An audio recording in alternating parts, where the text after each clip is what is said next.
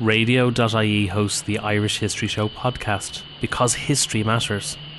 Radio turns 100 years young this year. Radio's history is powered by Radio Archives. For radio archiving solutions from people passionate about radio, visit radio.ie.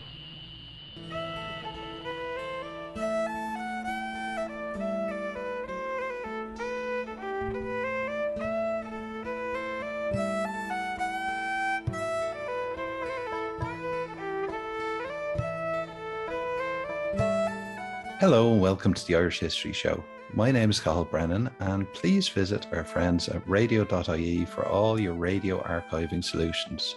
Check out our website, irishhistoryshow.ie, for a full archive of all our previous episodes. As always, I'm joined by my co presenter, John Dorney from theirishstory.com. You can follow us on Twitter at Irish History Pod or on Facebook, facebook.com forward slash the Irish History Show.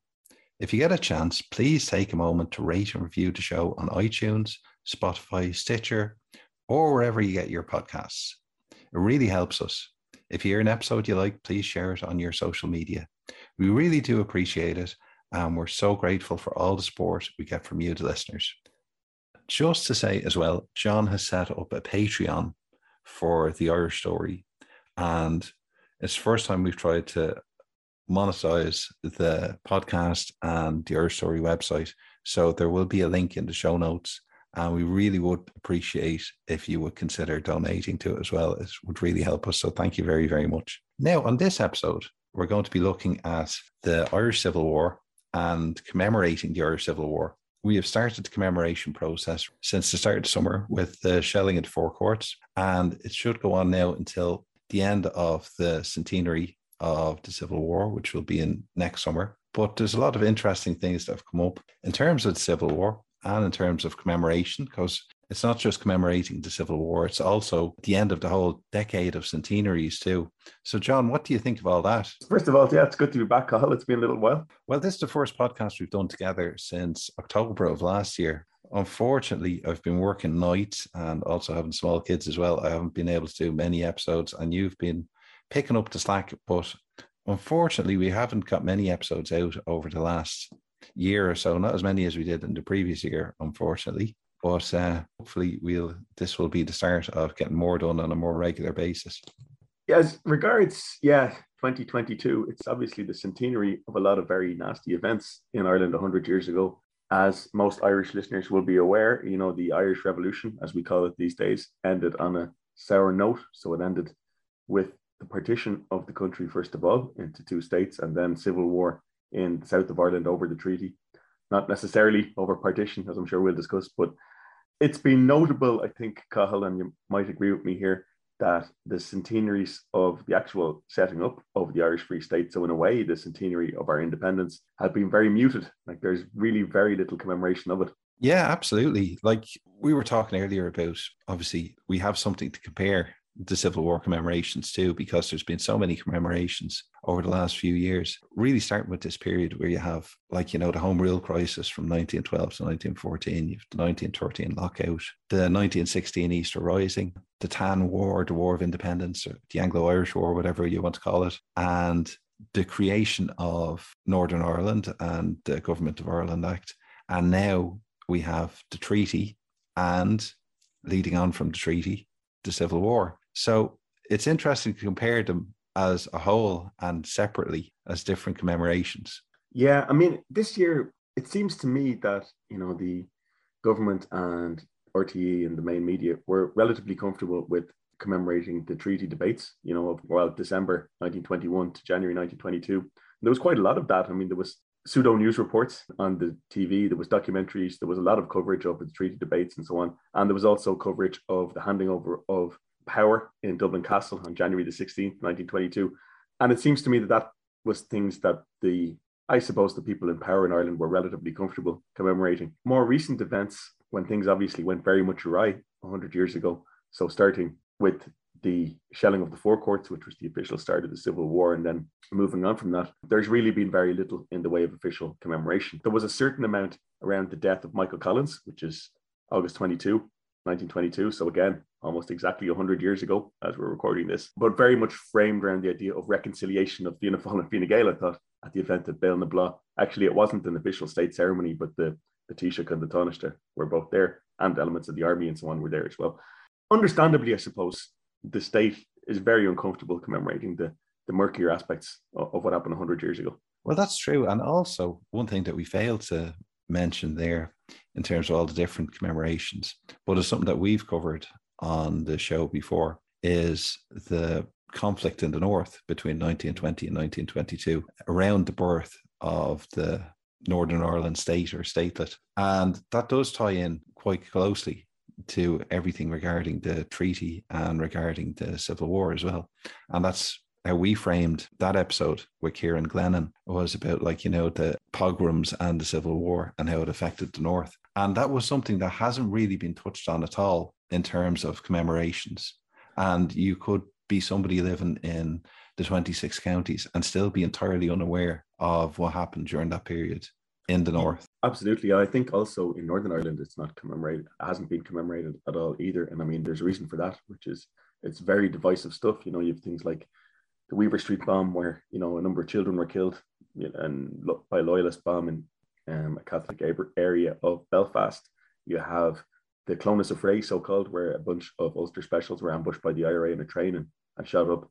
And that resulted in a whole load of reprisal killings. You have the McMahon murders, where all the male members of the McMahon family were wiped out. The Arnon Street killings, where again the police broke into a Catholic district uh, and killed a load of people, and so on. So it's there doesn't seem to be much appetite to commemorate that in Northern Ireland, and I'm not surprised by it. But as regards the Southern aspect of it, you know, I mean, as we've discussed, I think on the show before, one of the murkiest aspects of the period is Michael Collins apparently sponsoring a northern offensive in May 1922 with the aim of destabilizing Northern Ireland and then apparently calling it off at the last minute and allowing some units like the anti-treaty units and the northern units to go ahead with it. But again, it doesn't seem to that's the idea of a Dublin government, albeit a very nascent one, launching a military offensive of some kind or a clandestine guerrilla offensive into Northern Ireland is not something I suspect that the governments in in Dublin would be particularly keen to commemorate or to remember. Well, this is this ties into as well how a lot of people are discussing a lot of you know people on Facebook and people on Twitter and stuff, and these arguments that revolve all the time, all the time about the nature of Michael Collins and what he would have done and what he was planning. And if only he'd lived, he would have led an army on the north and specifically things to do with the northern offensive. And as you say there, it's impossible to know because there's it's so so murky, and a lot of the records that we would need to truly understand it don't exist anymore if they ever existed in the first place. I'm not sure that they did. Yeah, I mean that was Collins' way of working. Like the Northern Offensive thing was partly coordinated with the IRB, and it was an attempt to get the anti-treaty IRB people, including Liam Lynch, back on side. And the IRB didn't really keep records, as far as I'm aware. So yeah, a lot of that has been lost. I mean, as, as, regards the northern stuff, either it's never been released, or I'm, I'm not aware that anybody has the records of the northern government at that time, the very new northern government of James Craig. If they've been released, I don't know. I strongly doubt it. Well, one of the things we should do, because you know, a lot of people who would be listening wouldn't be entirely familiar with what we're talking about, and hmm. Wouldn't be that well versed in the Irish Civil War. Could we put it in some type of context? What are we talking about when we're talking about the Irish Civil War? Right. So, to summarize the events of 1922, you have the Anglo Irish Treaty signed at the end of 1921, which is supposed to settle, you know, the conflict in Ireland. And it does this by creating a new state, uh, the Irish Free State, which is going to be a dominion of the British Empire, same as Canada and Australia. Now, the treaty also recognizes Northern Ireland, which had been created the previous year, which had come into existence in June of 1921. Well, that's as, an important point, isn't it, John? Yeah. That uh, you do sometimes pe- hear people saying that, like, you know, one of the main problems with the treaty is that it partitioned Ireland. Yeah, and that's not quite true. So what the treaty um, says, I mean, another rival myth is that the treaty said nothing about partition and that nobody was interested in partition, which is not true either. But what the treaty said about Northern Ireland was it would have a year in the day to decide whether to come into the Free State, and then there would be a boundary commission if it didn't decide to come in, which would sort out the border between them in accordance with the wishes of the inhabitants.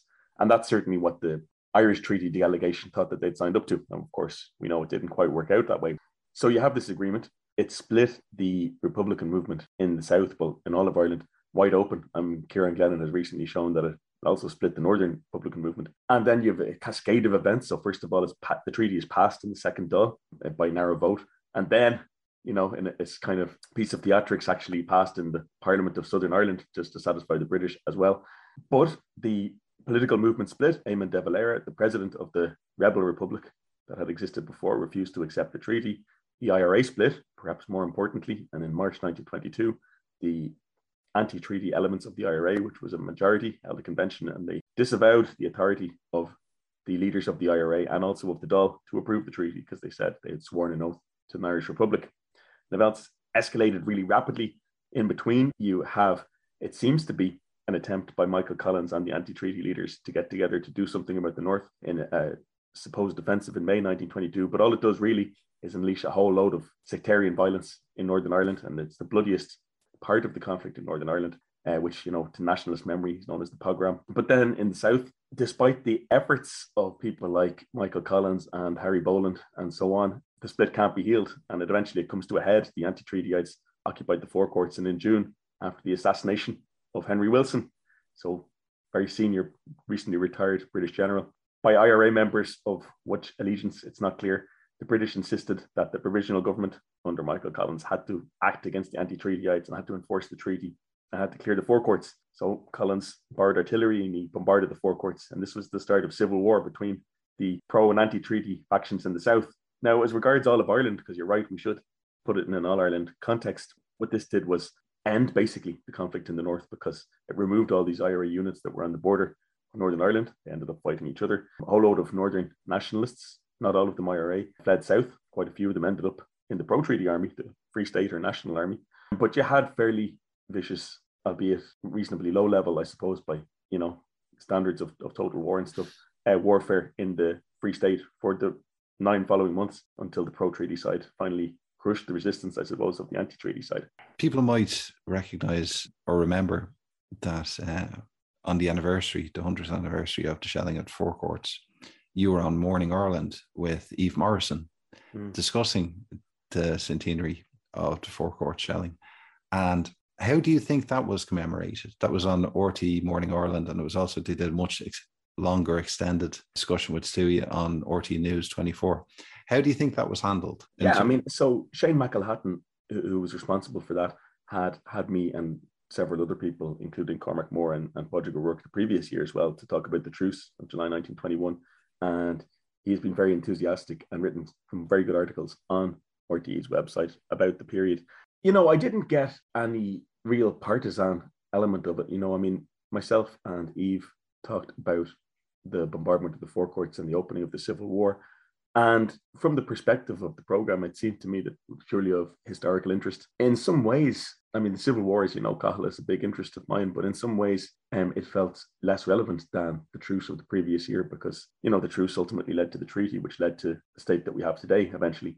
The impression was, I suppose, from RTÉ and on the program was that the Civil War is now seen as kind of a bump in the road you know, it's a very unfortunate thing that shouldn't have happened, but it did. So we'll just talk about it. But it, I, I didn't get the feeling that was there was a white flame of kind of intensity about it still among either RTÉ or the general public. Well, do you think perhaps that's because the anti-treatyite position regarding the the treaty and the civil war is not given the same prominence, and the ideology behind it isn't examined as much or accepted as much as obviously the pro treatyite arguments, because that's what obviously led to the state and the state we're in today. But without really teasing out those arguments and understanding them, not necessarily agreeing with them, but really giving some space to understand them, can we really understand the Civil War? Yeah, I mean, 10 years ago, I would definitely have agreed with that. But just, I mean, just talking only about the commemorations this year, what I found is interesting uh, is that people who have spoken to at events who have been more on the Republican end of things in terms of Sinn Féin or the other Republican groups haven't been all that particularly exercised when I've spoken to them, and I'm talking about public talks here about the Civil War. You know, um, the people I found much more engaged and much more angry about it were being people from the Fianna Fáil tradition, and who seem to identify with it much more closely, which I find interesting. You know, and they're they're still upset about people who were killed back then and family members who were killed uh, and so on like that. So that, that's kind of interesting to me. I must say that you know I found the people from a Fianna Fáil background more angrily engaged with the period than people from, uh, I suppose, more modern Republican groups or more recent Republican groups. But as regards, yeah, as regards these anti-treaty arguments, I mean, again, I suppose that in the media and the government, you're always going to have a certain bias towards the pro-treaty side in the sense that, you know, the state that we have now is yeah is the descendant of the Free State, and the Free State was supposedly getting attacked by these people. I mean, I haven't seen though in this year a rehearsal of all these arguments that we've had previously, where you know the anti-treatyites were anti-democratic and they tried to throttle the Free State at its birth, and they were you know proto-fascists and so on like this, and people rehearsing this line of Rory O'Connor's, where journalists asked him, "Are we to have a military dictatorship?" and Rory O'Connor said, uh, "You can take it that way if you like," which is a throwaway comment and so on.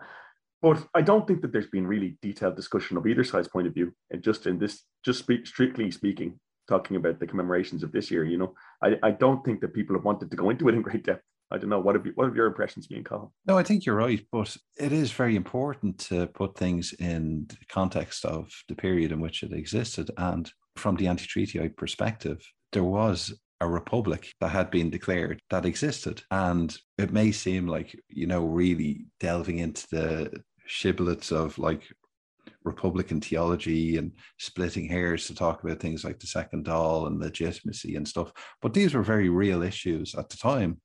And it can get very dense, the arguments regarding, like, you know, the legitimacy of the votes and like the oaths that uh, TDs had taken that they have the right, and this was obviously an, a major issue for the IRA at the time, leading to the split. But you can't sort of just like paper over them. You have to really investigate them to really understand uh, the depth of feeling that went into the Civil War. Yeah, I mean, I think though that if we're talking about the anti-treatyites at the time, you have a more fluid kind of conception of it than what came later. You know, later you had a very rigid kind of orthodoxy within the Republican movement. I think really from the late twenties or thirties, you know, from the time that Fianna Fáil split away.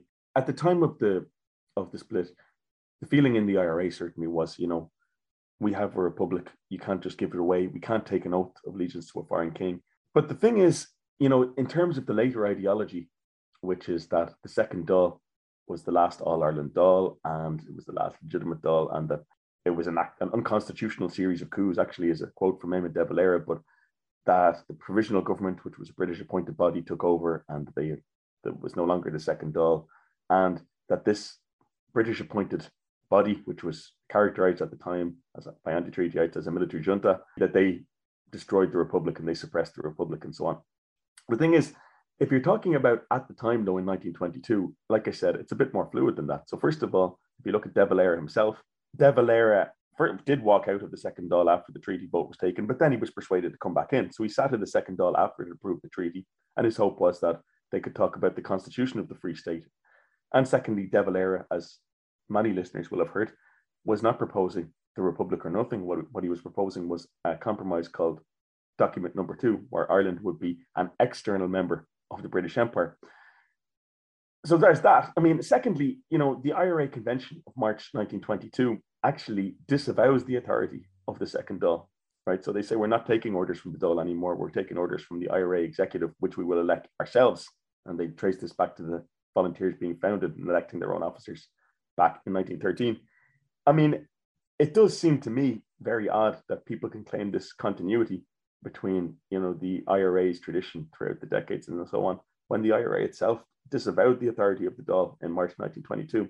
So, I mean, you know, people will get upset with me, no doubt, for this. I really don't see how this all hangs together, though. I mean, the idea of the, the continuity between the second Dáil and, and the IRA and stuff is really only put together, as far as I'm aware, in 1938 when Sean Russell gets the surviving anti-treaty members of the Second Dáil who had never joined Fianna Fáil and got them to vest their authority in the IRA Army Council of that year.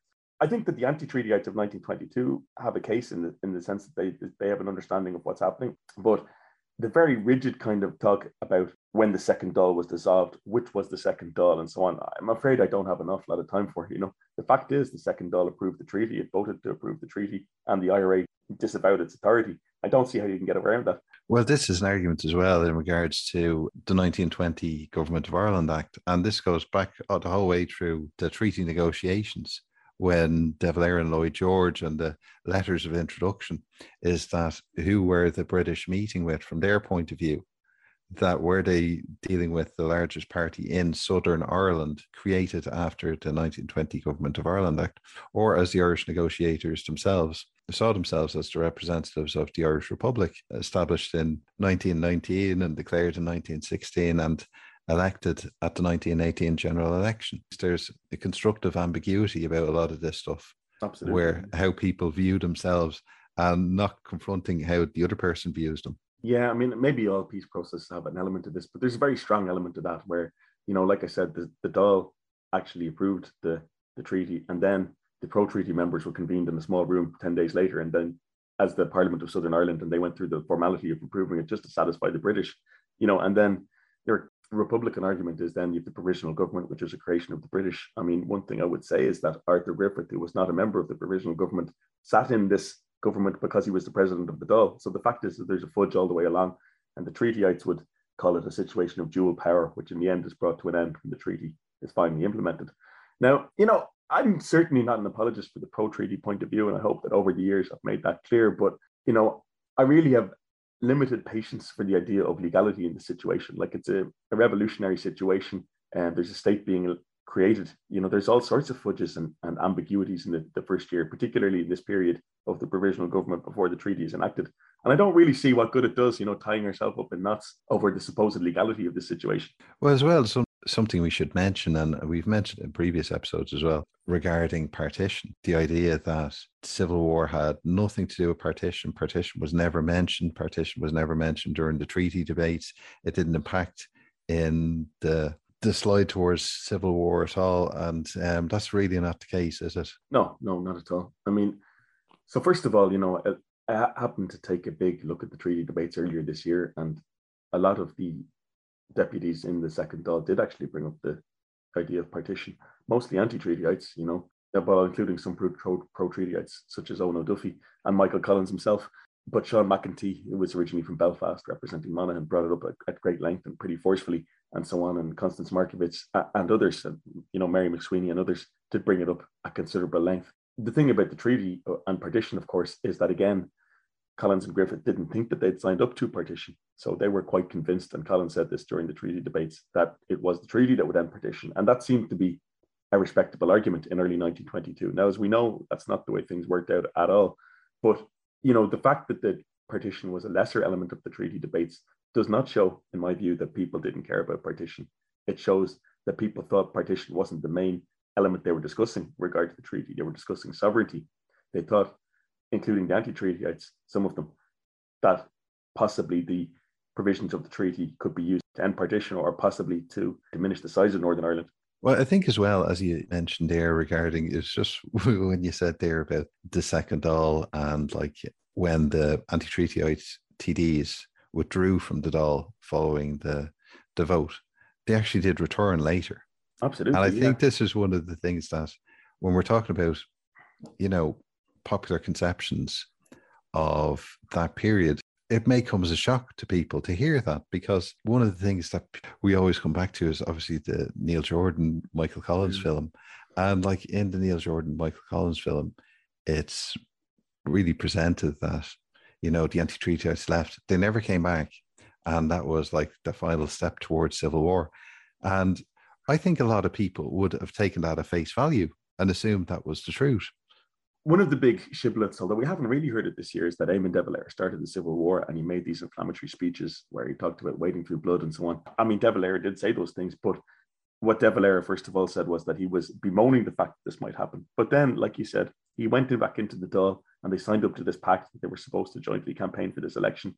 I would say, and this is just my opinion, that it could possibly have been patched up, you know, without civil war had it not been for these very specific events that happened in June 1922, and especially British pressure. And I'm not just playing to the gallery here, but I really do think that ultimately it was British pressure that started the, the Civil War. Well, that's the case, isn't it? That we always tend to forget the British role in this. Hard as it may seem to ignore it, but the Civil War is viewed purely as a war between the pro treatyites and anti treatyites without British pressure being mentioned from the start of the process, the threat of terrible and immediate war if the treaty wasn't signed up to, and the pressure from the British government all the way through with regards to the proposed constitution, Yeah. with the proposals for tough action against the anti-treatyites, particularly those in the Four Courts and um, occupying different barracks around the country. Yeah, and I mean, just to be clear for listeners, the situation was Michael Collins and Harry Boland, basically on the anti treaty side, and Liam Lynch on the military side for the anti treatyites, basically had a deal in May 1922 where they could have patched this up. And the idea was to have a constitution of the Free State that would not mention the British monarch. And the British vetoed it. I mean, they clear, very clearly said, Winston Churchill said, if such a constitution is adopted, if there is an Irish Republic declared in this way, then we will reoccupy Dublin as a preliminary to further operations, taking back the rest of Ireland. So the British very clearly said you cannot have a constitution without mentioning the monarch, or it'll be war. You know, so the final crisis in June, as we mentioned before, happened when Henry Wilson was assassinated, on whose orders it's not clear at all. Even in this day, Ronan McGreevy recently has had a book out strongly suggesting again that Michael Collins might have had something to do with it perhaps he did. I can't say either way, but certainly it's in black and white. It's, there's a letter from Lloyd George to Michael Collins after it saying our patience is at an end. You must now move against the, the four courts, or we'll do it. You know, it's it's very simple. It's as it's as plain as day. Now there is a pro treaty argument because some people on the pro treaty tradition, Fine Gael and so on, get offended by this, and they said the irregulars, as some of them still like to call the anti-treatyites, were defying the government and they were defying law and order and they were going against the results of the June 1922 election. And there had to be a, this had to be brought to an end by you know the lawful government, etc.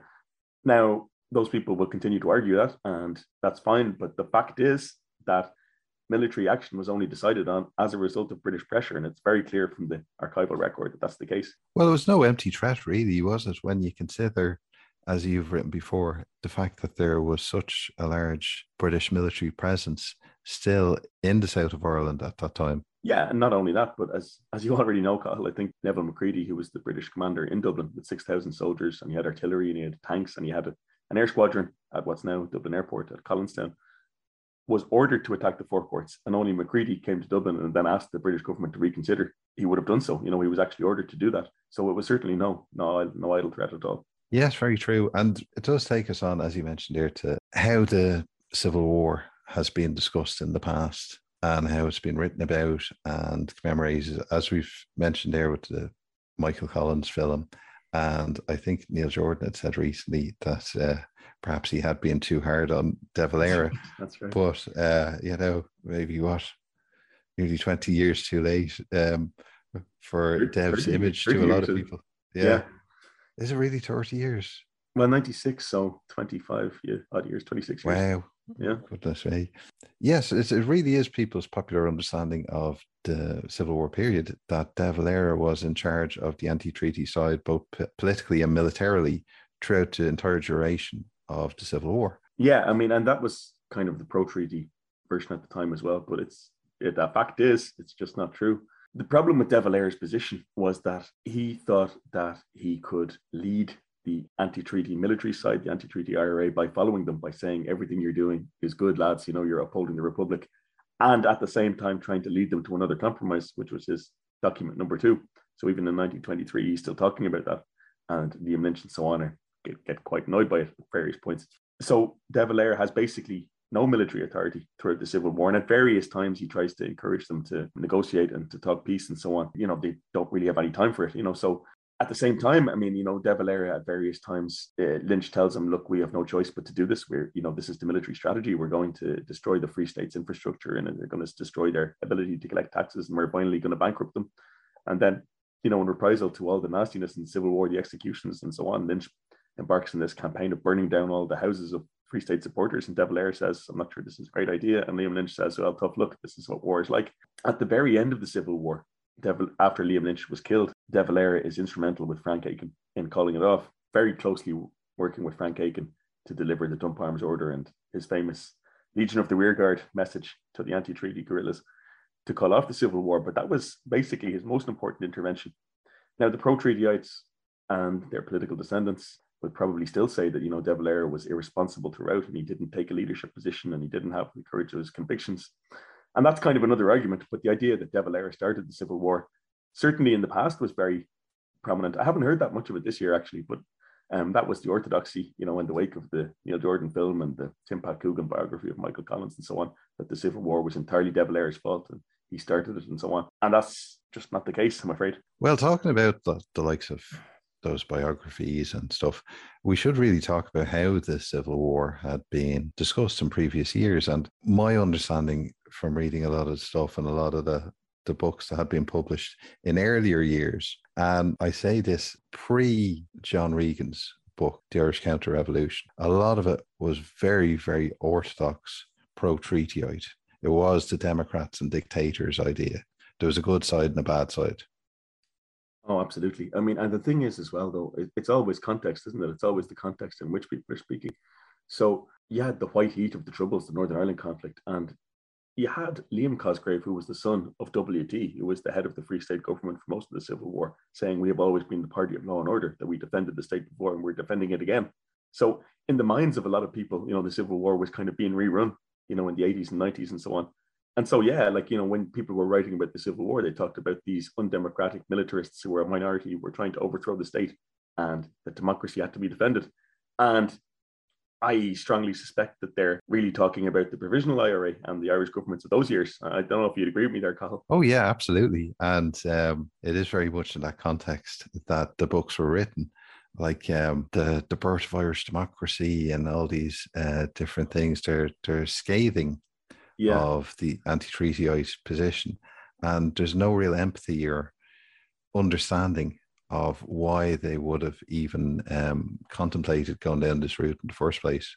Yeah, I mean the high point, if that's the right word of that stuff, is like you said, uh, Tom Garvin's Birth of Irish Democracy, and it's an amazing book, astounding book in some ways. I don't necessarily mean that in a good way.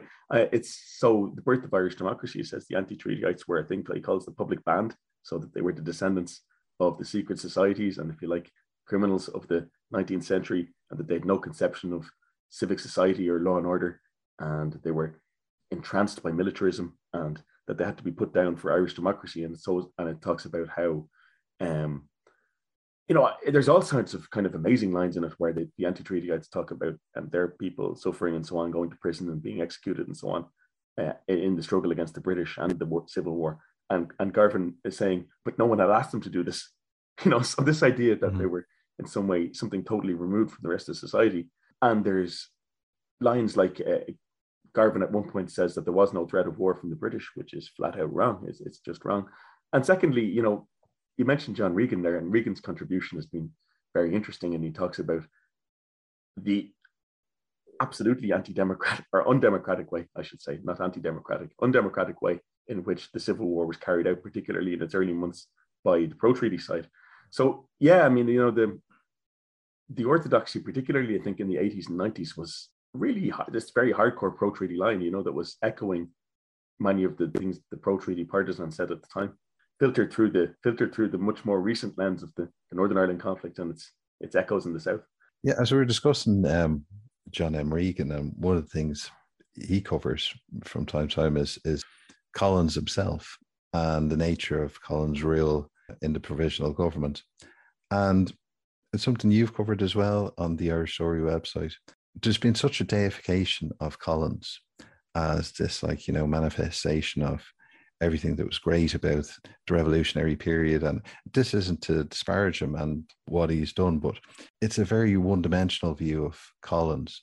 And when you look at the Civil War, it's a lot more complex than that. And it does bring up a lot of questions about his authoritarianism and the idea that if he would have lived, the Irish Free State would have evolved into the state that everyone believes would have been the fantastic Irish state rather than what it became has to be challenged in some ways when you look at his behavior during the Civil War. Yeah, so Regan's argument goes first of all, you know, Collins appointed himself as commander in chief and then he told the government, which is fairly, you know, authoritarian thing to do, a fairly high handed at best thing to do. He made himself commander in chief. Then he created a war council of three, him and Richard Mulcahy and Eoin O'Duffy, to run the war effort, you know, and, and he told the government about this. So clearly you know, the army is the senior partner here. And then the Dáil was supposed to meet on July the 1st, but the Dáil was not allowed to meet. This is the third Dáil elected in the election of June 1922 because he's afraid that the there might be disruption, that the military action might have to be stopped. and it's prorogued three times. I think you can correct me on that, Cathal, because you've written about it. Until and it appears that Collins wanted to prorogue it to suspend it indefinitely until the Civil War was over. So there's that, and then secondly, which I mean, I think you know, people like uh, Tommy Tormey, who works in, in, Trinity College, I think these days, you know, has made the argument that these are just war measures. You know, they were temporary measures, and I and I think that that's this is a reasonable argument, although we, we can't know. But the much more ominous thing I would feel that John Regan also covered, in, especially in his book Myth and the Irish State, was the role of the Irish Republican Brotherhood and Michael Collins as the president of it. And Michael Collins writing a new constitution saying that not only will the Brotherhood continue to exist post the Free State, but the Irish Republic, to which the, the members of the Brotherhood swore allegiance, the Irish Republic virtually established, you know, goes back to the 1860s, that that would continue to exist and he would be the president or the president of the Supreme Council of the IRB would continue to be the president. And that is extremely ominous. You know, he said it would exist behind the formal institutions of the Free State. Now, this is in the context of Michael Collins again seeing the treaty, freedom to achieve freedom, and so on. So it's in pursuit of Republican objectives, if you like. But the fact that Collins would see himself in an unelected capacity as the real governor of the country at the same time as being commander in chief of the armed forces. You know, we don't know, of course, what way it would have gone. And uh, in public, Collins always committed himself to parliamentary democracy. But these are potentially kind of ominous steps. And we will never know what they would have led to because, of course, Collins died at, at Béal na Bláth on the 22nd of August. Well, this obviously ties into the whole Democrats and dictators and Democrats. One side had democratic legitimacy and the other side did not the third that was elected after the, the failed pact election didn't meet during Collins's lifetime. And the Labour Party TDs who had to, who were committed to taking their seats, unlike the anti-treatyites, um, had actually agreed to resign their seats en masse because uh, they said we can, we can't continue on with this situation where the the Dáil is prevented from meeting, and um, it does raise serious issues that if the Dáil was not allowed to discuss a civil war in process or have any democratic oversight over how the war was being fought. Uh, what was the point of having a Dáil? You know, was it going to be prorogued indefinitely or until the country had been pacified? Yeah, and of course, you know that's not quite what happened because after Collins died, the Dáil was finally allowed to meet and so on. But I mean, one interesting thing though to think about as well is that the IRB continued, especially in the senior ranks of the National Army or the Free State Army, led now by Richard Mulcahy. Although I think Sean Ó Muirthile might have been the president, but Mulcahy is the most senior figure as commander in chief of the army. And they're really only ousted from the top, very top ranks of the army on, in 1924 after this episode where part of their own army mutinied against them. So, you know, the whole Democrats and dictators thing is, I think, an outdated idea. And it's a product of a particular time. It's part of Civil War polemic of 1922, but also, like I said, filtered through more recent history. I think and I don't think we should discuss the Civil War in those terms anymore. You know, so I've argued before that you know the Second Dáil did approve the treaty. I don't see how that's controversial, and that the IRA, the army at that time, disavowed it. So this is not a good step. But there's no anti-democratic ideology on the anti-treaty side, I don't think.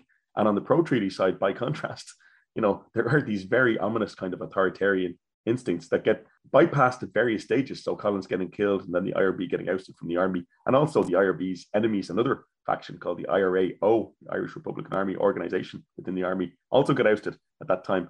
But they too had talked about a putsch, you know, a coup against their own government in 1924. So there are definite anti-democratic instincts on the pro-treaty side as well. I don't think you can discuss the Civil War in those terms as an ideological war between Democrats and dictators at all. I don't think it makes any sense. Well, in the context of discussing the Dáil not meeting, and this is a major issue that will be interesting to see if this is discussed in detail because it really does tie into the nature of the state and what the state was to become, and also a lot of issues regarding how the Civil War was fought and some of the issues within the Civil War is one of the first major things that's discussed when the Dáil eventually meets is the postal strike mm. of 1922.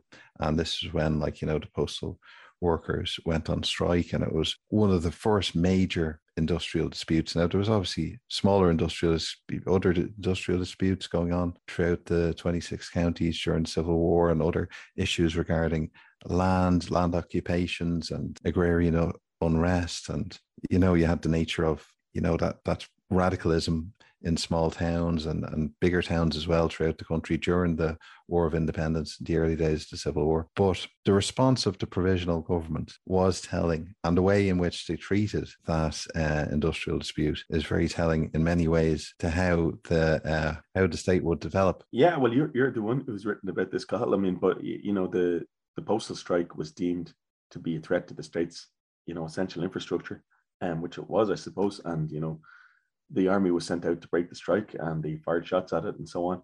And, you know, in the following year, you know, you've all these agricultural strikes and a whole part of the army, the Special Infantry Corps, is set up to deal with them when they're sent down to places like County Waterford, which is put under martial law after the Civil War against the anti-treatyites to put down the strike. So, you know, absolutely in the early days, the pro-treaty government and the likes of Kevin O'Higgins are very explicit about this. You know, they're imposing law and order and they're imposing what they call civilization um, and the rights of property and so on.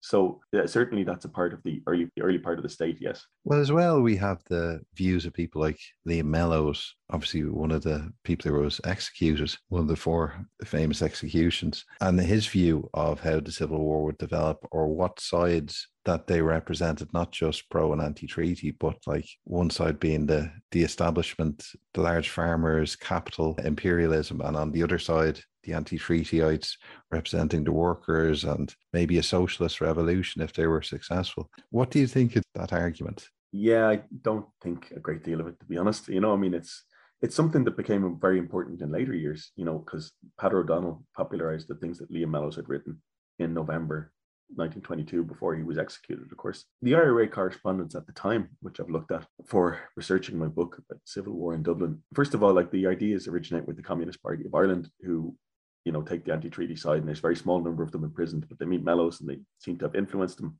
in this way. And, you know, the ideas are taken to Liam Lynch, and Liam Lynch says, well, you know, if this gets people on our side, so they talk about nationalizing industry and they talk about distributing land to the small farmers and so on. And Eamon de Valera looks at it and just goes, no, no way, you know, not, we're not doing this. And Liam Lynch goes, yeah, okay, no, fine. You know, it's it's not it's not a central part of their makeup at all. I mean, in later years, people like Peadar O'Donnell would say, that the Civil War was, you know, the, the lost revolution, to, to borrow a phrase from another book. I, I, don't really think that that it was, you know, I, I really don't. I don't think that they were that far apart in terms of social origin and in terms of ideology, the pro and anti-treaty sides. Now, that's not to say that there wasn't a great deal of class conflict in the Civil War and that the pro-treaty government didn't think explicitly in terms that they were imposing a particular kind of order on the society, because they did. I would say that the anti-treatyites did not think by and large that they were fighting for any kind of social revolution. But I wonder will that will those issues be discussed at length in terms of commemorating the Civil War, or will there be space created to discuss those issues? Yeah, I mean there should be. Like you know, in in our day, like Irish society, it seems to me is at a kind of inflection point. It seems to me that the younger generations feel kind of very disenfranchised these days, especially by the cost of housing and the cost of renting, and so the issues of authority and the issues of what state should do in terms of organizing the economy and how much they should intervene. These are very big issues in the Ireland of 2022. You can project them back to the Civil War. I mean, I the Republican version or a Republican version, the kind of left Republican version, has been that the Civil War was like this, a kind of a class war, and Peadar O'Donnell has a lot to do with popularizing this idea. Again, I don't really think that that really represents the anti-treatyites. They're starting to look at something like that in 1923 when they start campaigning for the first election after the Civil War and they start allying with Labour and so on. And there's an element of that about the early Fianna Fáil as well.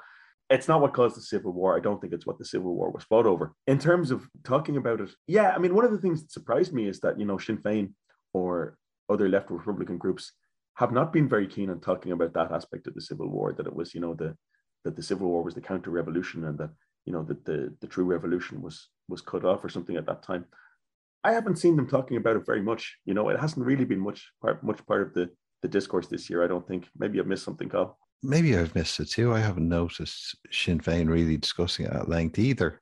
Whether that is something to do with the timidity in some ways of Sinn Féin because they're so close to the, the goal line in terms of the next election with the growing popularity of Sinn Féin and the growing unpopularity of Fianna Fáil and Fine Gael that they're trying not to frighten the horses in any way by drawing any parallels with uh, that period. Yeah, but I mean, I don't really see the benefit in, in in trying to refight the civil war at this time, you know, and, and, and depicting people as, as deadly enemies like they were back in 1922, 23. I don't think that's necessarily a very healthy step. So I can understand that. I mean, the other thing, though, I mean, in terms of commemorations, is uh, of course the, the death of Michael Collins. You know, Béal na Bláth, and that was one of the only big aspects of commemoration. And that, you know, there was there was programs on RTE about that, and there was a great deal of discussion about who shot Michael Collins. Unlike the issues you're talking about, I don't know if it has a great deal of relevance today in political terms, but it does seem to have brought up a lot of interest, though, in what happened at Béal na Bláth. 100 years ago. Well, yeah, and that, that's the thing as well. And because of just the extraordinary events that Griffith and Collins died so close to each other, like the two men most associated with the Treaty cause and running the new provisional government. The centenary of Griffith's death passed by with much less hoopla and Collins' death, but yeah. you can't really separate. Uh, you can't really separate either of them out in my mind because they're they're so closely identified and they're so important to the new treaty regime. We could, and we probably should have a whole program about Arthur Griffith actually, because he's quite an interesting character. Um, but you know, the thing about Collins, it's it's mostly focused on how he was killed and who killed him, basically. And you know, there's been a lot of people who've been very interested in this lately, and they've been thinking about the various possibilities. Let me say about who killed him. I mean, for me, this is very straightforward. You know, um, in fact, when you look into the the details of the ambush, it only becomes more straightforward. You know, so Collins went down to West Cork. Uh, he was investigating the money the anti-treatyites had seized from the customs and excise in Cork when they had occupied Cork City. He was meeting various pro-treatyites in West Cork, which was, to be honest, a foolish thing to do because it was where the anti-treaty side had massed after their retreat from Cork City. He drives into an ambush. The firing breaks out. Collins decides not to stop, not to get in the armored car where he would have been safe. Then, when the firing slackens and some of the anti-treatyites are apparently getting away down laneway, Collins leaves cover, runs after them, and shoots at them, and then gets shot in the head. So, you know, people are looking for, it seems to me, for a conspiracy that just isn't there. That you know, it seems to me perfectly straightforward what happened to him. Yeah, I was always amazed by that, and as you say, there, it's only become more pronounced now. The more I read about it, that the actual events of Béal na Bláth, that it's really not that shocking that he was killed. It's remarkable, really, in some ways, that people's concept of Collins, again, going back to, you know, the Michael Collins film, but the popular conception of Michael Collins is he's a figure who was, you know, like an Ernie O'Malley character, that he was going on raids and rallies at, at uh, uh, attacking police barracks and stuff like that. But his experience of actual gunfire and being in ambushes and stuff was pretty low to non-existent outside of the Easter Rising when he was in the GPO as mm. an adjutant to Joseph Plunkett. And reckless doesn't begin to describe his behavior at Béal na Bláth. And, you know, we, we had Joseph Connell on before on a previous episode. You were discussing with him, Michael Collins, and he had obviously has a, a previous military background that that Col- Connell had. Where he was discussing in that context, and he, didn't seem at all surprised that Collins lost his life uh, at na Bláth. Yeah, no, I mean it was a terribly reckless thing to, to be honest to be to do. I mean, the role of Emmet Dalton has has come up a bit, and you know we can talk about Emmet Dalton either here or a later episode. But Dalton told him to drive like hell and get out of the ambush site, and that's what he should have done, and then he would have been alive, and, and none of this would be discussed today. There, there's a few things I mean I just want to comment about because like the, the, the speculation is that the British somehow had him killed uh, because he was too hardline on the north. Now it is true that Collins had a hardline attitude on partition, but he'd already begun to kind of walk it back, you know, by the time he was killed. But it just the facts of the case are that the ambush was laid by the anti-treatyites. Then we have the report, which was made by Liam Deasy, who commanded the ambush party to Liam Lynch. And he says this is how the ambush went down. It was one casualty. We found out later it was Michael Collins. You have Liam Lynch uh, writing to various people saying, you know, this explaining to him, like Ernie O'Malley and others, this is how the ambush went down. Uh, it's unfortunate we have to kill Michael Collins, but that's the situation he put us in, basically, is what he says. So the anti-treatyites at the time are, are not shy about saying it was them. And, and people speculating that it was Emmet Dalton. And there seems to be an assumption among some people that it's an accepted fact that Emmet Dalton was working as an agent for the British. Now, Dalton was no saint, and, and neither was his, his brother Charles on the pro-treaty side.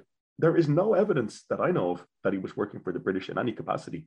You know, so the idea that he would have killed Collins or had any motivation to do it seems to me to be you know, a wild theory. And I believe what it comes from, Sean Boyne had an article recently about this, biographer of Dalton, that it actually comes from the 1960s, by which time, you know, attitudes had changed and mellowed, and Collins was being uh, rehabilitated, I suppose, for the first time. Various IRA people who had been at na Bláth 40 years before said, well, we were only shooting in the general direction, but there was four British officers around him. And apparently it dates from that time, this idea that it was part of an elaborate British conspiracy. And people have focused on things like there was no medical report and so on. Well, he was examined by three different doctors, and the last one, who was a military doctor, found an entry and an exit wound, which indicating a rifle bullet. You know, and then people are been speculating that it was destroyed in 1932, when, of course, Cumann na nGaedheal, the pro-treaty party, lost power to the Fianna Fáil government. Now, again, I've been in the military archives a lot uh, for my sins there is a destruction order, and it says destroy uh, records of military courts martial, of informants, and other things which can lead to loss of life. Destroy them by fire,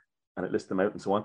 It doesn't say anything about Michael Collins. Okay, so I don't understand really where all, all, the speculation is coming from, apart from, like you say, people projecting onto Michael Collins all their hopes for the things that were never achieved after Irish independence. Yeah, and I, I don't know where the basis for this belief is. It's it's very curious, not to, um, discussing the, the assassination itself, but this belief that Collins would have been that, like, there's a goodie and a baddie, and Dev single handedly turned the country over to the church and held it back and destroyed everything and, and just made it uh, Ireland a terrible place. And Collins was like this forward thinking Democrat, loads of ideas. And if he would have lived, it would have been completely, completely different. It's, it's, it's curious to me. I mean, this, uh, is, this is a result of late 20th century culture, I think, or popular culture. But one, one of the interesting things this year I've noticed is that, like, you know, if this was 10 years ago, conspiracy angle, I suppose, would have been De Valera had Collins killed, which, as you know, is very strongly suggested in the, the movie the biopic about Michael Collins. I haven't heard much of that this year. I mean, just but just on that, I mean, De Valera was in the area, but what De Valera had done was to try to urge the IRA, the anti-treaty IRA, to call off the Civil War in August 22 after they'd lost Cork City, and Lynch and Deasy and others turned them down flat. So you know, the idea that, that De Valera lured Collins to an ambush, we, haven't heard a lot of it this year, but again, I, I don't see any basis for it to be honest. No, and another. Uh tedious online argument that pops up from time to time, particularly recently. Like, the, was this real or was I imagining it? That Fine Gael had rented out loads of cinemas across the country to show the Michael Collins film. I'm afraid that's true. That is quite That true. is true. That wasn't some fever dream I had. I'm afraid and they were, they were giving out uh, Fine Gael badges and stuff at it. And then on the other side, you have people who are furious that Fine Gael could have the temerity to claim Michael Collins or even claim any association with him, which is true. Fine Gael was founded long after Collins was dead. But it's not that big of a stretch to say that they have some claim over. I mean, it's yeah, I, I, don't know what to say about that one in some ways. I mean, obviously, Michael Collins was not a Fine Gael member. On the other hand, the no. idea that, that, that, he wouldn't have contemplated such a thing, most of his closest comrades did, of course, join Fine Gael, you know, Richard Mulcahy and W.T. Cosgraven and so on. So Eoin O'Duffy uh, uh, was the founding, founding leader, of course, um, a man who achieved notoriety in his own right. So it's, it's not outlandish to suggest Michael Collins would have been a member of Fine Gael. I mean, you know, and Fine Gael also had had various. It's not quite a hardcore Republican ring, but certainly people who'd been senior in the IRA were in the early Fine Gael. You know. Yeah, it's it's it's more so this this idea that um, the perfect Collins would not have had anything to do with the blue shirts and Eoin Duffy and these people and don't you dare taint Collins' memory by associating them with Fine Gael. And uh, a lot of that would the general unpopularity of Fine Gael, especially at the moment. Yeah. But you know, if if not Fine Gael, then who? Like it's doubtful that if he would have lived, there would have been a Fine Gael in the first place. But if not Fine Gael, then then who? Who exactly would Collins have been associated with? These are all his closest political followers and and uh, comrades. Yeah, I and mean, it's, Fine Gael yeah. is pretty much a, a death cult to Collins and O'Higgins for its first couple of years, anyway. Yeah, yeah. I mean, and Griffith. I mean, and Griffith. You know, one of the interesting kind of online arguments, and it says more about 2022, is people insisting that Collins would have stayed a member of Sinn Féin, you know, because he was he died as Sinn Féin TD, which I guess is true. But uh, yeah, I mean, it's it's an impossible one to to ever resolve. I mean, I suppose it does again show the myth, the, the power of the Collins myth, though. Like you know that people project onto Collins whatever they want. I mean, what's new now is that people who would consider themselves Republicans or left wingers, they want a bit of the Collins myth, which they wouldn't have wanted in the past. Yeah, it, it, that is true. And um, the, he is viewed as, as the great incorruptible. And I don't sound like I'm uh, disparaging uh, um, completely, but he is the, the real Collins is a lot more interesting as a flawed figure than this like plaster saint. Of course. I mean, you know, the thing is, it's a cliche, but it's also true that, you know, he was cut off in his prime when he was a young man. He was 31, going on 32. And therefore we do not know what he did what he would have done. It's very simple. Uh, so he could have done a lot of things good and bad and we just don't know you know but it's part of the mystery and part of the mystique i suppose that he was cut off in his prime like that. Of course we can't speculate. I mean one thing i will say about collins just because we're discussing the civil war Cathal, is collins did i think want to avoid some of the things that happened afterwards. So there was an incident in july 1922 in County Laois where there was a skirmish and two quite high ranking National Army officers were killed. And the troops involved wanted to execute the you know the anti-treatyites who they captured afterwards who had shot these um, these officers and Collins wouldn't let them do it and it was the same thing during the fighting in Dublin in July 1922 where there was a number of attempts by the Free State or pro-treaty troops to take the last anti-treaty positions on O'Connell Street in these hotels in the Hammond Hotel and so on. And Paddy O'Daly, who later on, of course, got up to some some grim things in the Civil War, claimed that there'd been a number of false surrenders. Stop me when this sounds familiar and he wanted to shoot the people involved. This is in July 22. And again, Collins wouldn't let him do that. So Collins does seem to have been a restraining influence on, on his own side in the Civil War. And it's possible he could have avoided some of the worst things that happened afterwards. And of course, the people who were closest to Collins, apart from his kind of political and high ranking comrades, were the squad you know, his former IRA intelligence department. And after he died, like not before, but after he died, they embarked on a whole series of killings in Dublin and in Kerry and elsewhere. You know, some of them it seems, you know, possibly directly in revenge for the death of Michael Collins. So two Fianna members who were killed on August 25th, three days later in Dublin, and an anti-treaty IRA member. That that's short-term speculation. I do think that Collins might have avoided, you know, the the spiral into which the Civil War fell afterwards of this, you know, atrocity and reprisal and so on. Well, that's something that's always followed, uh, that always followed uh, the likes of Kevin O'Higgins with the execution orders and Rory O'Connor and um, Richard Mulcahy when he later became leader of Fine Gael, uh, Dirty Dick and the 77 mm. executions and uh, things like that, even though that wasn't quite an accurate figure. Um, yeah, well, it's more. They execute. It's more. more yeah. yeah.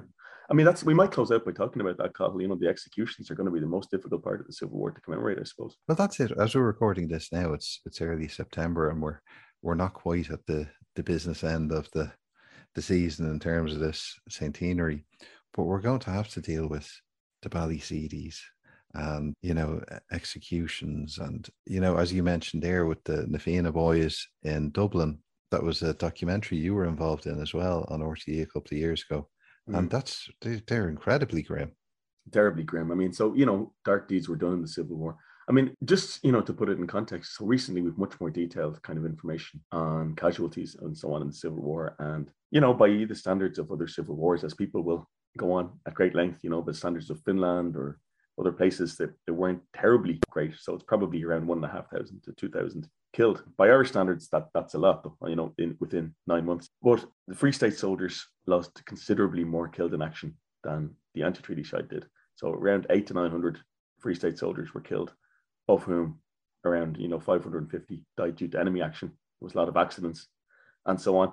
Um, on the anti-treaty side you know you have about 500 volunteers killed but a minority of them i think uh, possibly you know less than half of them were killed in action most of them were executed or killed in reprisal. So even though that's a lesser figure, a smaller figure than the National Army soldiers who were killed, far more of them were killed in either executions or reprisals than were killed on the other side. And that really that really tainted people's perceptions of what had gone on, I, I feel, in the Civil War. And is what makes it really difficult to commemorate. Because yes, 81, I think, or 83 is, is the most recent figure by Sean Enright, were official executions, which which is to say that there was some sort of legal process a lot of them didn't. So first of all, you know, the Mountjoy executions of December 1922, which were reprisal, the assassination of Sean Hales TD, were just summary executions. They just took people who were untried out of prison and shot them. So four senior IRA members, Mellows, O'Connor, McKelvey, Barrett. But like you said, there was probably in the region of 150 just killings of prisoners. And, and like you mentioned, Ballyseedy and Kerry is one of the most spectacular examples, but there, there's that's only one particular instance. So that scale of kind of illegality and you know basically just summary justice by the state is difficult to talk about you know it, it does undermine the legitimacy of the, of the early free state now the fact is that there's an amnesty afterwards and this is called wiped out by an act of oblivion and the idea is no one is going to talk about it ever again even now 100 years on is, is quite difficult i think for, for the irish state to talk about yeah it will be it will be very very interesting to see because like you know you've been involved in quite a few panels and conferences over the past couple of months regarding the Civil War. But you know that doesn't really permeate to a large extent to the general consciousness. You know, um, that's mainly within academia or people who are really, really interested in Irish history will watch the stuff online or uh, go to these conferences. It's more so, you know, the the popular history books, the TV programs, documentaries, and stuff like that. And like there has been documentaries made in the past about Ballyseedy. Will will that be shown again? There have been a lot of things that have been covered over the last last couple of decades, but will they be sh- re-shown again? Like there is, there was quite a few documentaries in the past made about figures like O'Higgins and stuff like that that have never been re-shown, as far as I know. Will these all be getting airing now? And a, a lot of that has to do, I suppose, with RTÉ's archive policy where they do keep things very well locked up and it's hard to get access to them unless there's an old VHS knocking around and somebody puts on YouTube. Yeah, I mean that that that documentary on Ballyseedy is kind of interesting. It's not without its flaws. I think there's a lot of uh, anecdotal evidence used in it. But I've, I mean, I've been in the archives in recent years, before and after the pandemic, looking at the files from Kerry, and it's it's very grim. And the thing is, you, you, the army reports are you know, consciously lying, you know, they're about what happened in Ballyseedy and elsewhere. And they are very undermining of the idea that this is a state that's imposing the rule of law and so on like that, because, you know, the, the troops in Kerry are engaged in, in, I don't want to be sensationalist here, but they're basically kind of war crimes, you know, they're killing prisoners all over the place and lying about it. So it's, it's, it's going to be very difficult, you know, to, to bring up. I imagine the state won't want to. I mean, certainly people who are interested in history, though, I think, you know, being silent doesn't do anyone any good. Um, hopefully, we can discuss these things kind of calmly and rationally, but they're very, very ugly incidents and they do taint the early history of the state. You know, you can't get around that, no matter what political persuasion you come from. That was something that always uh, stuck with me, like as we discussed here before with the uh, burn orders, uh, as Cumann na nGaedheal left left government in 1932. A lot of stuff in the archives, particularly around Kerry, is so bad. It makes you wonder what was burnt if that was left in.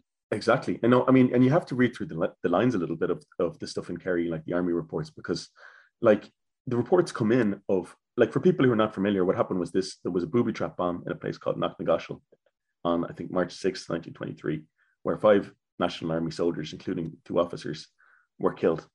And in reprisal, you know, eight prisoners were taken out of the jail in Tralee and they were taken to Crossroads, Ballyseedy, outside of Tralee, where they were blown up. And one of them was blown away, Stephen Fuller, and he wasn't killed He lived to tell the tale. Now, and then they repeated it with the two other brigade areas in Kerry at Cahir and Countess Bridge near Killarney.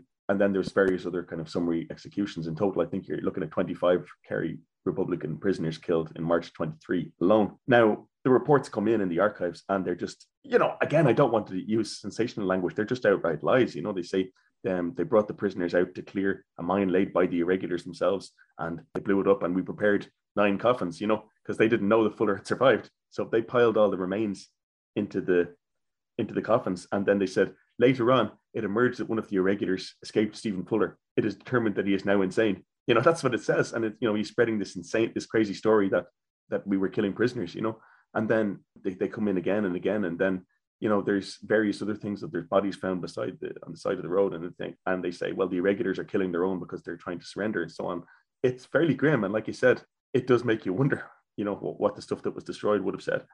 It's almost like um, Central American counterinsurgency in the 1970s and 80s. I mean, to be fair, like the the death squads you're talking about in Central America were killing civilians all over the place, you know, thousands of them. Yes, we didn't have that, but like, no, we didn't. And, you know, thank God the Irish Civil War wasn't like that. Actually, there was far fewer civilians killed than in the War of Independence, you know, where which was a lot more bloodthirsty from that point of view. And there was hardly any informers, you know, by the IRA in the Civil War, as opposed to the 200 odd who were killed uh, in 19 in the first six months, basically, of 1921. So, but yeah, I mean, you know, in terms of let me put it this way in terms of the functioning of the National Army, that was supposed to be a law governed army enforcing lawful state authority, let's just say it left a lot to be desired. Now, you know, people can argue, well, the irregulars, to use again the abusive term that I do not use, but they were burning down houses and they assassinated TD and they tried to assassinate several others. And this is all true. But in terms of a government which is, as I said, claiming that it is establishing the rule of law and lawful government, it looks bad because certainly their forces were, were guilty of gross breaches of the law and also, you know, of the customs of war and so on in 1922 and 1923. Yes. Now, to, to get on as well, as, as I mentioned there before, with the different conferences and panels that have been going on. Can you describe some of the ones that you've been involved in? Yeah, I mean, it's hard to keep track now. I mean, the big one was the one in University College Cork in UCC, which was in June, and there was a large amount of government funding available for that, and there was, I think, over 200 speakers. You know, so it was difficult to keep track. There was a great range of kind of scholarship exposed there, so the effect of having so many speakers, though, unfortunately, was you could only get to so many. So I've tried to watch some of them back. But there's a lot of very interesting things. There was no spirit of acrimony there at all, though I have to say. I mean, I, I may have, I think I probably missed some of the panels, but I mean, I, I did miss ones on executions and reprisals and so on. I, I think they did happen, but there was really not a spirit of partisanship and of acrimony there, I have to say. Now, I've spoken at other ones. So I spoke at the commemoration of Harry Boland and Skerries. So Harry Boland, who attempted to patch up the dispute in early 22, ended up losing his life. He was shot in Skerries when Free State troops were trying to arrest him in July 1922. Interestingly, there was quite a bit of heat at that, you know, from family members and descendants of Harry Boland, because I suggested that he they didn't intend to kill him, you know, because they wounded him and he was taken to hospital and he died two days later. There was lots of assassinations in the Civil War. They don't look like that. Um, people weren't necessarily happy with that. There was a lot of heat. And as I said, the people um, from a Fianna Fáil tradition seem to be more angry in some ways about this than people from a more contemporary Republican tradition. So I spoke at a, an event which was called Counter Revolution or Civil War with Brian Hanley, and I was expecting there to be a lot of heat at that, and there really wasn't any at all. I mean, people were were very detached. Um, I'm not sure how Republican the audience was, but they really weren't. You know, not that they weren't interested; they were interested, but not they weren't terribly angry about it. And I've spoken, you know, I've spoken about the burning of the big houses, which is such a, an emotional motif of the period and such a visual thing. And I've a couple more talks about that coming up. And I've spoken about Michael Collins and so on. Um, there's a certain there's been a certain amount of emotion. The most I saw was at the commemoration of Harry Boland. I've got to say, up in Skerries. Yes, uh, something in the, the Neil Jordan film. It's it's very yes. badly portrayed, misportrayed. Well, you know what's interesting because we're talking about the Neil Jordan film, and in the context of commemoration and, and so on, and, and public memory, I happened across the 1990, I think, movie The Treaty, starring Brendan Gleeson. Have you seen that? Yes. Uh, oh God, not in an awful long while. You can get it on YouTube now, the whole movie, yeah. and it's so much better than the Neil Jordan movie. Like the very the intricacies of the negotiations and the fact that Collins was briefing the IRB all the way along are put kind of front and center in it. And the, the thing of um, the negotiations on Ulster and the Crown and so on, which people like Ronan Fanning go into in great detail. But they have their have it in this TV movie at, correctly. You know, it's an awful lot better than the, than the Michael Collins, the Neil Jordan movie of 1996, which is just a kind of a Hollywood ramp, really. You know, it's it's very interesting. I was surprised at how good it was. And Brendan Gleeson is also a very good Michael Collins. You know, he really he really captures you know this kind of dynamic energy that Collins had better than Liam Neeson had because Liam Neeson is a kind of you know an operatic figure. You know, he's a very calm kind of presence, and Collins wasn't like that. He was you know a driving force of energy and so on. Yeah, I'm just wondering now what the rest of the the concluding part of the centenary events are going to be like. Well, I think you know, judging by what we've seen so far, that the Irish government is really just going to wish they weren't happening. You know, because like they don't have anything to gain out of it. I don't think. In a way, though, it does occur to me with the current state of play in in the the north, and you know, they just have a new prime minister elected as we're recording this in Britain, Liz Truss, and she says she's going to throw out the Northern Ireland Protocol. You know, it might be that the centenary of the Boundary Commission, which will be in 2024 and 25, will be more controversial even than the Civil War because it's more relevant. And and for those you know not familiar, we've talked about this before, Cathal, and and you've you've worked in this yourself. You know, the Boundary Commission was supposed to redraw the border, and it ended up basically you know recommending very minor revisions, and in the end, it was buried altogether by, by both governments. It, it, it seems to me that'll be an explosive centenary, even more so than the Civil War. Yeah, it, it's really is a very, very interesting event, the Boundary Commission, and one that should really be everyone should look into as of the potential it would have had to alter Irish history in a, a major way. But at the end of the day, it, it, didn't move an inch either direction. But like as we discussed Liz Truss there and the relationship between Ireland and Britain in the context of these commemorations, I, I believe what's probably going to happen is it's going to be completely ignored in Britain in the same way that yeah the past 10 years of commemorations have been completely and utterly ignored in Britain. I mean, there has been a limited amount of engagement in Britain. You know, Michael Portillo and so on have made TV programs about it. But, you know, it's we, have talked about this. I mean, I think we've been talking about this for 10 years, Cathal, you know, going back to the Home yeah. Rule crisis, which is a massive crisis in British politics. A massive crisis, eh, not just in Ireland, but like the whole of the UK. Yeah. And it passed off without without a mention, barely, without without a whimper. Yeah, I mean, and you know, it's not without analogies for certain things that have occurred more recently in some ways, you know, in terms of the Conservative Party flirting with extra legal stuff. But yeah, I mean, you know, it is a weak point of, of modern Britain. And I mean, okay, you know, modern Britain has a population of 70 million and they think, so what, you know, this little country beside us. But like, that is actually an anachronistic point of view, to use some historical jargon. So Ireland was a central part of British politics. You know, it, it really messed up you know their politics from the 1880s until the 1920s and even into the, the late 30s obviously you, you had another round of negotiations the anglo-irish agreement of that era. And uh, it, to be honest especially with regard to the northern ireland protocol and the current the endless negotiations with the european union they would be much better off knowing a bit more about this. I will say one thing though which is kind of interesting. During the various brexit deals which didn't go through parliament this is before covid now so people might have forgotten about it several conservative party uh, figures speaking in favor of various deals, whether May's deal or Johnson's deal, quoted Michael Collins on the treaty. And they said, you know, this is not the ultimate freedom, it is freedom to achieve freedom. And I thought that was kind of interesting, you know. So there is there is some sort of um, there is some sort of knowledge in British political class apparently. Long may it continue. Long may it continue. We'll see more well, let's and hope it starts. We'll, more, more but anyway, long may it start. Okay, and on that note, so you know, to wrap up in terms of you know the discussion, there's a lot of interesting things that could happen and should happen over the next couple of months. There's a lot of areas that hopefully will be covered in depth and a lot of interesting writing and you know discussions panels and podcasts and documentaries hopefully that may be made so in terms of like you know the social aspects of the civil war issues to do with class and social and uh, agrarian conflicts the labor movement women and the Civil War. That's another very important issue that we haven't discussed, but I'm sure there's a lot of really, really good historians. Uh, I've already spoken about it and are going to speak about it more and write about it more, particularly in regards to like, you know, the treaty and the Civil War. That was a major discussion at the time. The role women were playing in the anti-treaty movement and other things about violence against women, things to do with the um, atrocities that happened and see how they will be commemorated. So, you know, there's a lot of stuff there to, to think about. And we should revisit this in seven or eight months' time and see how it panned out. Yeah, yes, indeed, we should.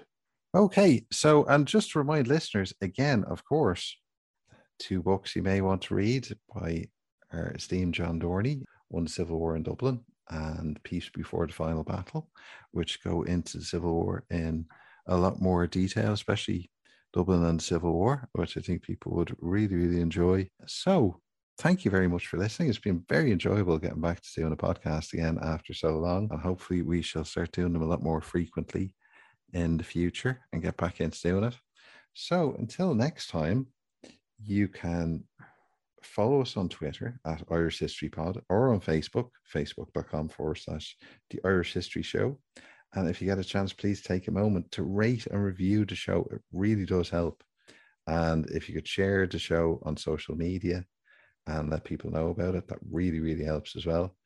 To shamelessly once more plug the Patreon that John has set up, we'll put the link in the show notes. So it's the Patreon for the Irish Story website. And that would be fantastic if you could do that. So until next time, my name is Cathal Brennan, and on behalf of myself and my co host, Sean Dorney, thank you very, very, very much for listening.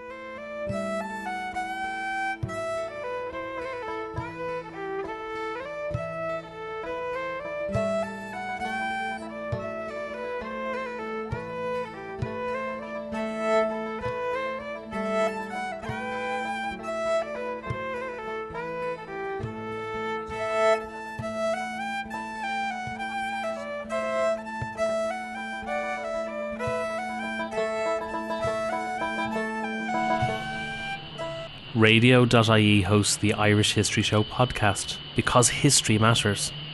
Radio turns 100 years young this year. Radio's history is powered by Radio Archives. For radio archiving solutions from people passionate about radio, visit radio.ie.